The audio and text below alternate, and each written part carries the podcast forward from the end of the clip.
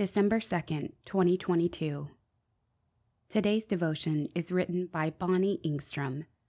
My relationship with Jesus. But they went out and spread word of him through all the land. Matthew chapter 9, verse 31. The pink plastic frames slightly pinched behind my ears. I wriggled my nose, trying to get used to the feeling of having glasses.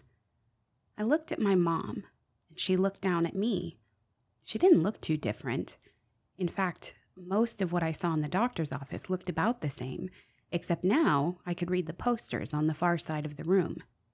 I was appreciative of the improvement, but it wasn't until I was outside that I was amazed.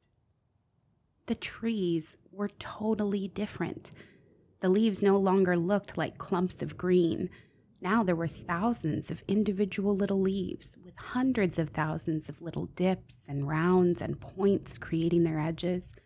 And the grass, the grass was not a solid carpet of green, but millions of little green blades dotted with three leaf clovers and small white flowers. My seven year old self stood in wild wonder at all the intricacies I had missed because of my poor eyesight. So I chuckle at Jesus telling the formerly blind men, See that no one knows about this. How could they? Were they to pretend they were still blind? Were they to lie to their loved ones? Were they to save every gasp and startle inside their hearts as they hid the wild wonder they must have felt at all of the intricacies they had missed?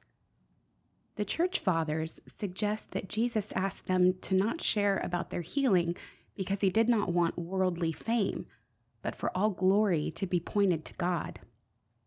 I've met so many Christians whose lives are different because of their relationship with Christ.